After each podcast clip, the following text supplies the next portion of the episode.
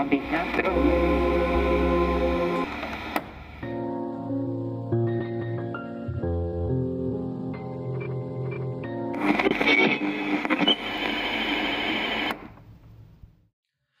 من بردیا هستم. شما به قسمت سه از فصل یک رادیو بم گوش می‌دید. سلام منم امینم.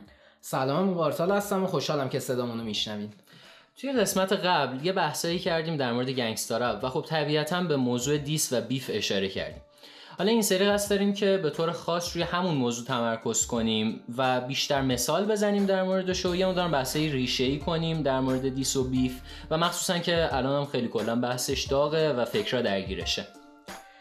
توی این قسمت می‌خوایم راجع به هدف منتشر شدن diss ها با هم دیگه صحبت کنیم. البته نه مثل قسمت های قبلی و به شکل میزه گرد حالا ام، اولین و تقریبا پایه‌ای ترین سوالی که پیش میاد در diss و beef اینه که آقا اصلا این چیز خوبیه یا نه؟ خب خیلی سوال کلی و جامعیه و زیاد فایده ای هم نداره. diss یکی از اجزای تقریبا لاینفک رپه که فواید و معایب خودشو داره. یعنی ما نمی‌تونیم درباره این حرف بزنیم که خوبه یا بده.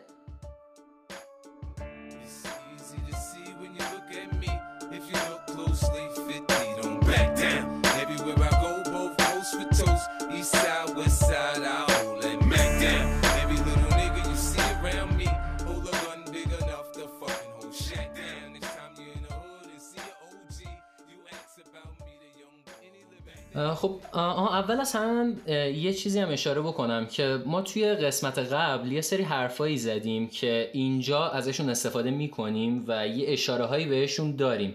و به خاطر همین کلا توصیه می‌کنم اول قسمت قبل رو گوش بدید و بعد این قسمت. ولی خب حالا اگر اون قسمت رو گوش نداده باشیدم اتفاق خاصی نمیفته حالا اولین هدفی که برای دیست دادن کلا به ذهن هر کسی می‌تونه برسه بحث زورآزماییه. که خب حالا این زورآزماییه مثلا می‌تونه زورآزمایی فیزیکی باشه مثل همون دیس های خیابونی که توی قسمت قبل راجبش صحبت کردیم. یا مثلا می‌تونه به رخ کشیدن پول و مادیات و این چیزا باشه مثل همون مادیایی که قسمت قبل راجبش صحبت کردیم. یا توی فضای هنر باشه یعنی مثلا به فرم و قالب کار بپردازه مثل اون تکنیکی یا مثل زیرشاخه تکنیکی قسمت قبل. که البته اینجا حالا یه بحثی به وجود میاد که خیلی که خیلی هم میگن که این مدل لیستا یه جورایی فقط تخلیه هیجان و انرژی و تستوسترونه. و این خیلی مهمه که خب ما ببینیم آیا اینا کلا خوبن یا بد. اونایی که مخالفن با این قضیه و فکر می‌کنن که چیز خوبی نیست و بده میان میگن که خب چیز سطحیه یعنی جالب نیست مبتذله و از اینجور حرفا. ولی خب از این جهت هم میشه گفت خوبه که جای دوای فیزیکی رو ممکنه بگیره همچین تخلیه هایی یعنی ممکنه به جای اینکه یه دوای فیزیکی اتفاق بیفته در حد کلام بمونه این اختلاف و دعوایی که وجود دارن. آره چون که این دعوای فیزیکی داریم ازش حرف می‌زنیم چیز خیلی بعیدی نیستش. یعنی حالا چند بار پیش اومده توی فضای رپ فارسی. فکر کنم قدیمی ترینش یه داستانی بوده بین آدمی به اسم سهند کوازی. که یه حالت تقریبا مدیر برنامه بچه های پایدار رو داشته. مثلا برایشون موزیک ویدیو درست می‌کرده و از اینجور کارا. اصلا خیلی کار اون سالا میکردش سند توی رپ فارسی. کلا آدم پرکاری بود. آره. این آدم میاد گنگش با گنگ سروش کسی اینا دعواشون میشه. دعواشون میشه و کار به دعوای فیزیکی و این داستان ها می‌رسه. خیلی روایت های مختلفی زیل این قضیه وجود داره. یه سری میگن که انگشت یکی اون وسط پاره شده. یه سری میگن که قمه سروش هیچ کس مونده پیش سهند و از اینجور چیزا. ولی خب مثل اینکه واقعا داستان جدی بود اما فکت به اون صورتی دربارش ما پیدا نکردیم. این قمهه که گفتی داستان ها هست در موردش. این همون قمه ایه که سروش توی بکس سروش میگه مهرک ریویل یادگاری داده بهش. حتی جدیدترین نمونه ای هم که از این قضیه توی رپ فارسی هستش و تو همین چند سال اخیر بوده همون قضیه قاف و جیدال بود که از یه مثلا تیکه کلامی شروع شد. از جیدال توی ترک کشی کردی که خب بعدش کشیدش به دعوای فیزیکی و بعدش مثلا دیسترک مشقی از علی جیدال اومده شد یا مثلا کلا این قضیه خیلی بهش اشاره شد دیگه مثلا رضا پیشرو توی مغز رپ اومد پیروی همین قضیه یه تیکه هم به علی قاف انداخت.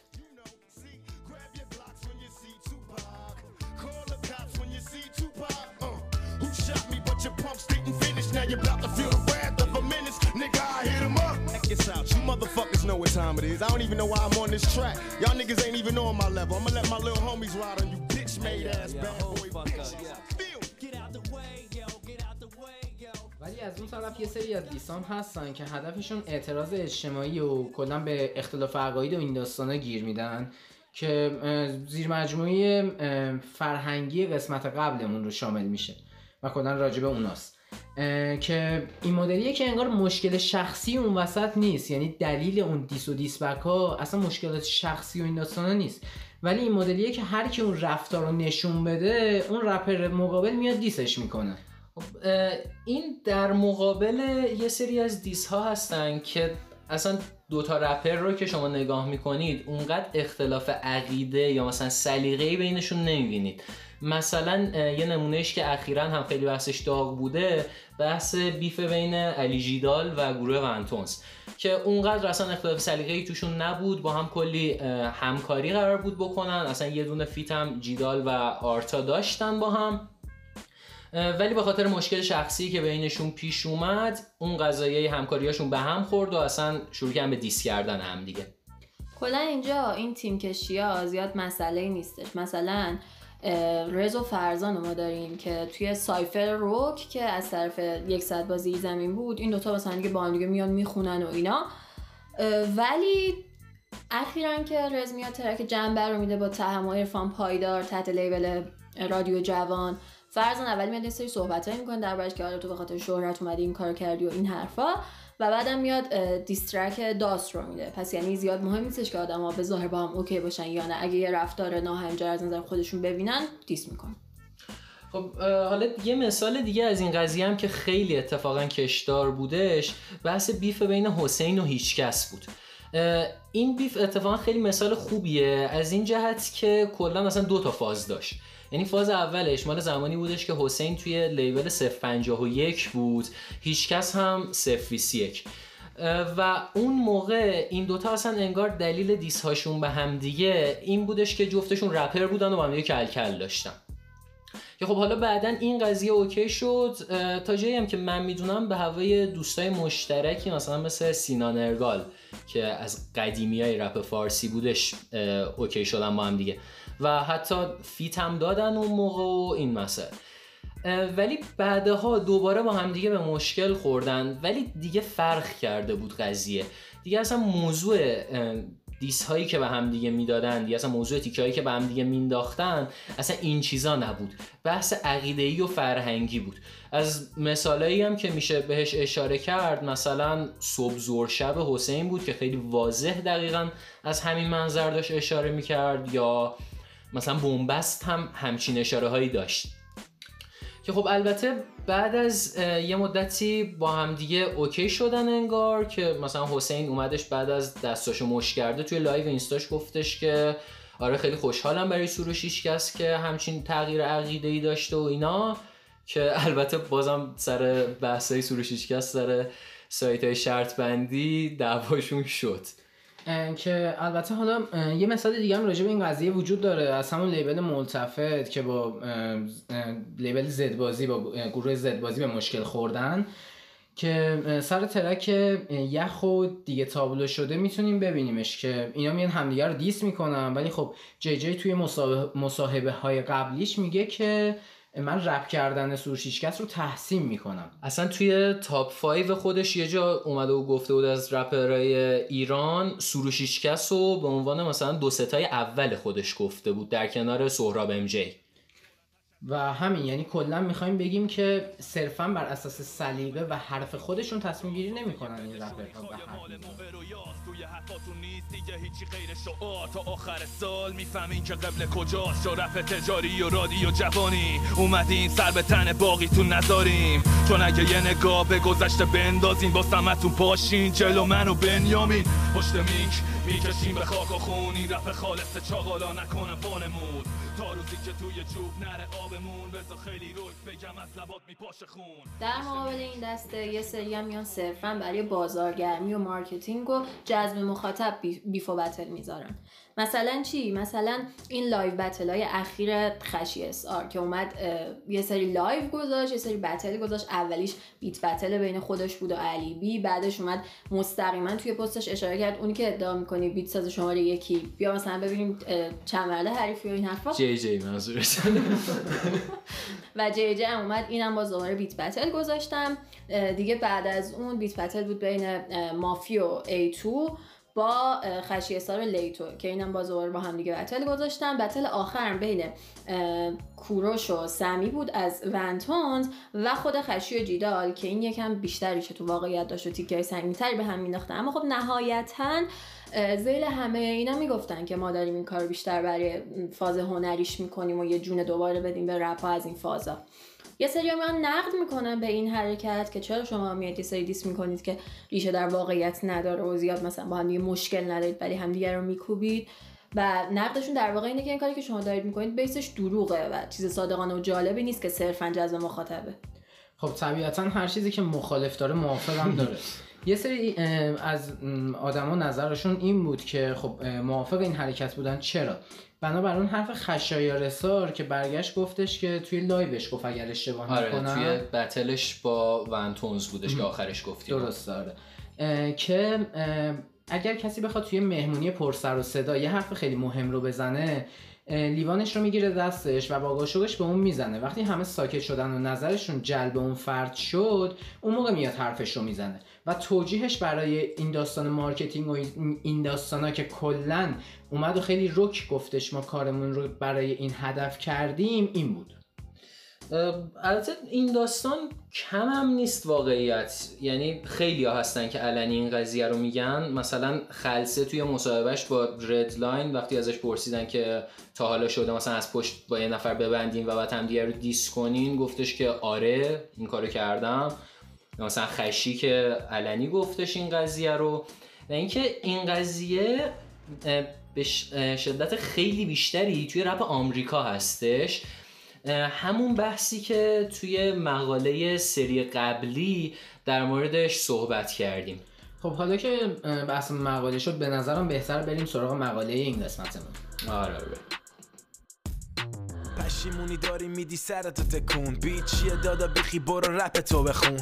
تیم ما می‌زنه صد کل تو بدون دست رو تو فنگ گرفتم سر تو نشون. بازی بیت دست خشه. تو که خیاری. اعتماد به نفس بالا زدی کوک زیادی. هی فاز میای علکی که هشتگ کولی. از همون اولشم تو پشمک بودی. دیس منو شنید مافی قش کرد زودی. کاش لاقل یکم لشتر بودی. می‌دونم می‌زنن اینو پشت سرم. آره دادا بگو بینم تو رو چه به عنوان مقاله این قسمت هست Feuding for Profit Raps War of Rap Industry Rivalries as Marketing Tool چقدر ره داشتیم دوست خودم. نویسنده هاش لولا اوگن نایک و جان للند هستن که هر دو گزارشگر نیویورک تایمزن و سال 2002 تو مجله نیویورک تایمز چاپ شده این مقاله. این مقاله در واقع 6 سال بعد از مرگ خشونت آمیز توپاک و بیگی نوشته شده و میاد نقش و اثر beef ا و battle ا رو توی کسب سود کمپانیا و خود هنرمندا بررسی می‌کنه. بعد از کشته شدن توپاک و بیگی که در واقع دوره اوج رپ بتلا و بیفا بوده کمپانیا میان برای سودشون به فکر میافتن که چیکار کنن. خب بیف و بتل جزو چیزاییه که خیلی مخاطب جمع کنه برای کمپانیا اینجا یه سری کمپانیای کوچیک میان با همدیگه ادغام میشن و یه سری کمپانیای بزرگتری رو تشکیل میدن که اینا فقط مسلما به فکر سوداوری خودشون بودن. خب حالا اینجا می‌رسیم به همون بحثی که توی مقاله سری قبل هم اگر یادتون باشه راجبش صحبت کردیم. که این داستان بزرگتر شدن شرکت ها باعث شدش که خیلی این دیس ها و بیف ها از طرف کمپانی ها در واقع به سمتشون سوق داده بشن آرتیستا. ببینین اینطوری بودش که موازی با همین این داستان پیشرفتن بیف ها توی رپ کمپانی ها هم شروع کردن به بزرگ شدن. یعنی اول یه سری کمپانی مستقل کوچیک بودن که بعدش اینا رفته رفته رفتن به سمت اینکه یه سری کمپانی بزرگ بشن و همون چند تا کمپانی معدود بازی رو بگردونن. خب حالا راجع به این قضیه خیلی صحبت شده خیلی موافق داشته خیلی مخالف داشته. و یه چیزی که جالب بودش اینجا حرفایی بودش که از جارول گفته شده بود. این توضیح بدم که جارول کلا کی بوده. این جارول یه رپری بودش که دوروبر سال مثلا 2000 2005 اینا خیلی اسمش سر زبونا بود. خب جارول اینطوری بودش که background ش اینطوری بودش که از یه محله فقیرنشینی اومدش بالا ولی خب به خاطر کارایش که منتشر شد و خیلی هم پرطرفدار بود اون موقع وضعش بهتر شدش و کم کم پولدارتر شد. و خب جارول به خاطر بیف هاش خیلی شناخته شد. یعنی اینطوری بودش که مثلا با DMX بیف داشت با مثلا 50 سنت بیف داشت توی این قضیه مثلا گروه دی 12 هم کشیده شدن. دی 12 هم گروهیه که امینم توش بود. و حالا خیلی جالب بودش که جارول با این پس زمینه میومد میگفتش که خب این اولا که مخاطب های ما هنوز با وجود اینکه ما دیگه اونقدی خیابونی نیستیم و مثلا خودمون وضعمون بهتر شده و اینا هنوز اون روی ما رو می‌خوان ازمون و هنوز اون خیابونی بودنه رو می‌خوان. و جارول که این همه خودش دیس و بیف داشته میاد در واقع خطاب به این کمپانیا میگه که ماها سربازای این کمپانیاییم. ما تو خط مقدم اینا داریم مثلا دیس می‌کنیم همدیگه رو بیف می‌کنیم کلی دردسرش رو می‌کشیم ولی این کمپانی که سودش رو می‌برن. این در واقع داره میگه که اه، بلاهاش سر ما بیاد ولی خب پولش میره توی جیب کمپانیا.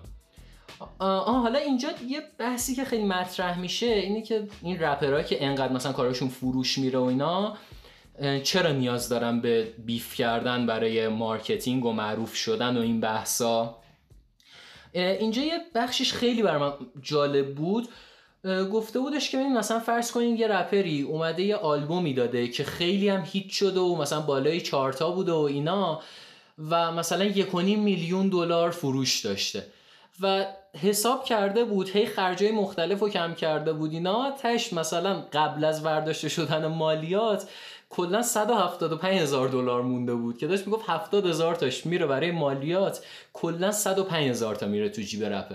حالا شما حساب کنید رپری که از یه منطقه فقیر نشین اومده احتمالا یک جماعتی رو هم باید سیر کنه خانوادهش دوستای قدیمیش همه اینا.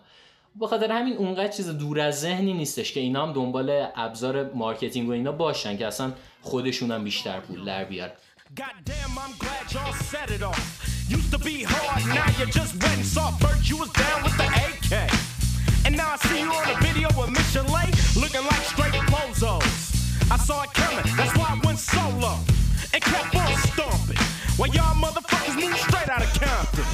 Living with the whites,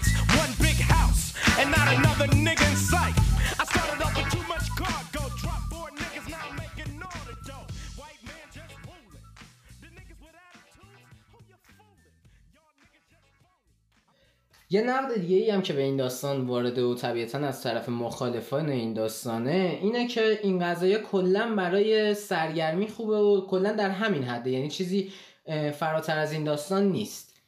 حتی اگه هدفش فقط سرگرمی هم باشه اولا خوب از پسش برمیاد. یعنی کاملا می‌تونه مخاطب درگیر خودش بکنه و این هدف سرگرمی رو بهش برسه. بعدم اینکه سرگرمی واقعا هدف بدی یا سطحی یا مبتذلی نیستش. یعنی یه چیزی نیستش که ما بیایم به عنوان اشکال یه داستانی بهش اشاره کنیم که این صرفا برای سرگرمیه.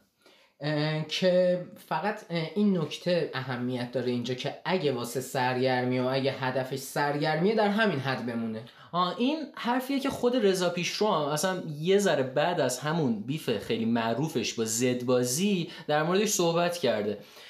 که آقا ماها این دیس هایی که بینمون رد و بدل میشه اینا بیسش ته ته شوخی و خنده است. یعنی مثلا مثل استقلال پرسپولیس میمونه.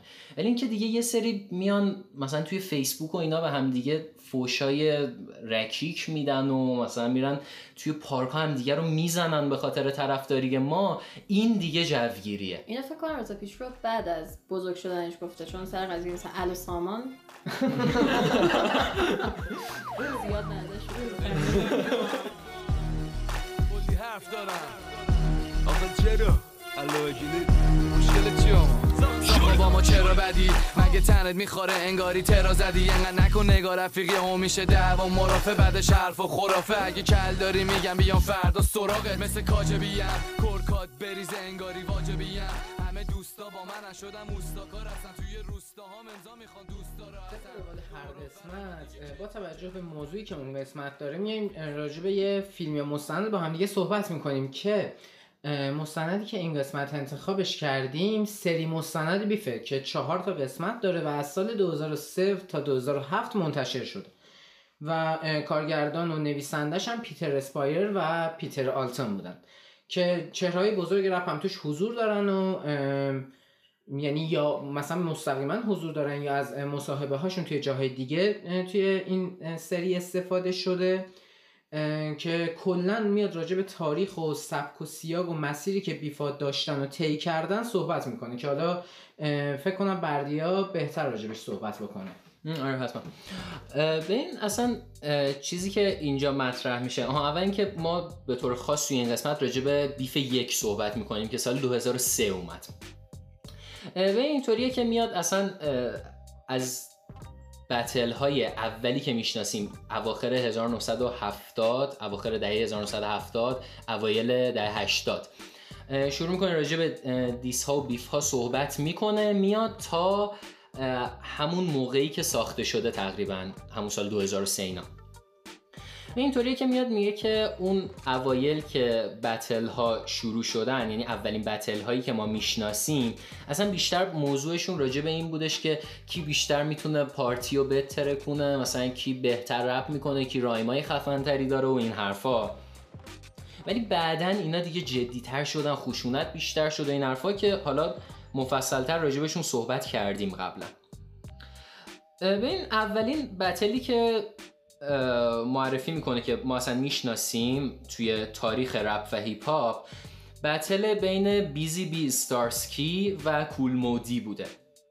اینطوری بوده که بیزی بی یه party rapper ی بوده که مثلا خیلی کلابا رو میترکونده خیلی طرفدار داشته می‌رفته رو صحنه سر و دست میشکوندن براش و اینا. و مثلا به قول KRS وان اینطوری بودش که میرفتش رو صحنه و مثلا یه رپ خیلی کلاسیکه. طوری که مثلا بابدی بابدی همینطوری هی رایما رو باشون بازی می‌کرد و خیلی هم طرفدار داشت. بعد یه اتفاق عجیبی میفته ته یکی از مسابقه‌ای که اصلا همه مطمئن بودن که بیزی بی دیگه برندشه و اینا یهو اینطوری میشه که کول مودی میاد رو صحنه و شروع می‌کنه علیه بیزی بی رپ کردن. و از اونجا اصلا بتل این دوتا شروع میشه خیلی پخش میشه و این حرفا. و اینطوری میشه که این انگار استارت این قضیه بوده. ولی خب این دوتا اصلا بتلشون یه طوری بوده که انقدر جدی و خشن نبودن سرش و الان مثلا با هم دیگه رفیقن. ولی خب حالا این قضیه میگذره مثلا بتل بعدی که راجبش صحبت می‌کنه که این در واقع دیگه فرم بیف های امروزی رو یه جورایی گرفته بوده ولی خب اون خشن نبوده. بین KRS وان بوده و مثلا میستر ماجیک و MC شن و کلا جوس کرو. و اون اینطوری بوده که خب KRS وان اصلا اون موقع اونقدر معروف نبوده. و میاد سر یه سری حرفایی که بینشون رد و بدل میشه یه دیس میده به میستر ماجیک و همون گروه جوس کرو. و خب مثلا اون اینطوری بوده که اصلا وان معروف نبوده اون موقع. یعنی چیزی که خودش میگه میگه من انقدر وزنم اون موقع بد بود که ساعتی 25 دلار دو ساعت استودیو کرایه کردم و پدرم در اومد تا پول همونو جور کنم. ولی از اون طرف خب مثلا جوس کرو معروف شده بودن اتفاقی که این وسط میفته اینه که کیارسوان خیلی به خاطر این بیف معروف میشه. یعنی طوری که مثلا خود کیارسوان میاد میگه که امسی شن می‌تونست همون اول با ایگنور کردن من بتلو ببره. خیلی ساده همون اول می‌تونست تمامش کنه. که این اتفاقیه که متاسفانه توی رپ فارسی هم خیلی اتفاق میافته. ولی چیزی که میگه میگه که امسی شن جواب منو داد چون هیپ هاپ رو می‌فهمید. و اون موقع من جوابش رو دادم شخصیت من بزرگ شد توی رپ و هیپ هاپ و من به اینجاها رسیدم. و یه حرف جالبی هم که می‌زنه اینه که مهم نبود اگر که جوس کرو مثلا توی battle به KRS One ببازه. چرا؟ چون اینطوری بودش که اگه امروز بهشون باختی مهم نیست. فردای battle دیگه است که می‌تونی اونو ببری. و این محافظه کار نبودن چیزیه که باعث میشه خیلی دیس های قوی تری بشنویم. خب حالا میره جلوتر می‌رسه به اینکه اصلا کلا از دهه 90 دیگه بازی عوض شد. دیگه بتل ها و بیف های ال کول جی بود مثلا با آیستی و اینا یا اصلا اون دعواهای معروف ایست کوست و وست کوست و توپاک و بیگی و ناز و جیزی و این حرفا. و مثلا می‌رسه به نسل اون موقع امسی ها همون سال 2003 و اینا که میگه این امسی هایی که الان اومدن آدمایی که اصلا با بیف و دیس بزرگ شدن و معلوم نیست دیگه اینا دارن به کجا میرن. مثلا مثالی که ازش میاره بیف 50 سنت و جاروله که پای کلی آدمای دیگه هم بهش واس شد مثل امینم و دکتر دری و اینا. این انقدر یه a place to be. Come on, I'm signing off right here on this shit short shot to enter this contest for this trophy right here. I'm talking about my business beat here. I go, y'all. I go one, two, three. one, two, three, oh shit. Ball with the ball, but ding, ding, diggy, diggy, diggy, sick the boogie to the bang, bang. I go ball with the ball, but ding, ding, diggy, diggy. Come on, come on, come on. Right now, y'all, well, it's time to play. Both the number one rapper of the year. I'm not Dr. J, Reggie Jackson, Busy B is my name. I got all that. Now y'all heard the rest. And you ready to go. With the Madison MC stereo. به آخر این قسمت رسیدیم. یادتون نره ما رو توی پلتفرم های مربوط به پادکست و تلگرام دنبال کنید. خدافظ مراقب خودتون باشین. خدا نگهدار. خدا نگهدار و مرسی افشین.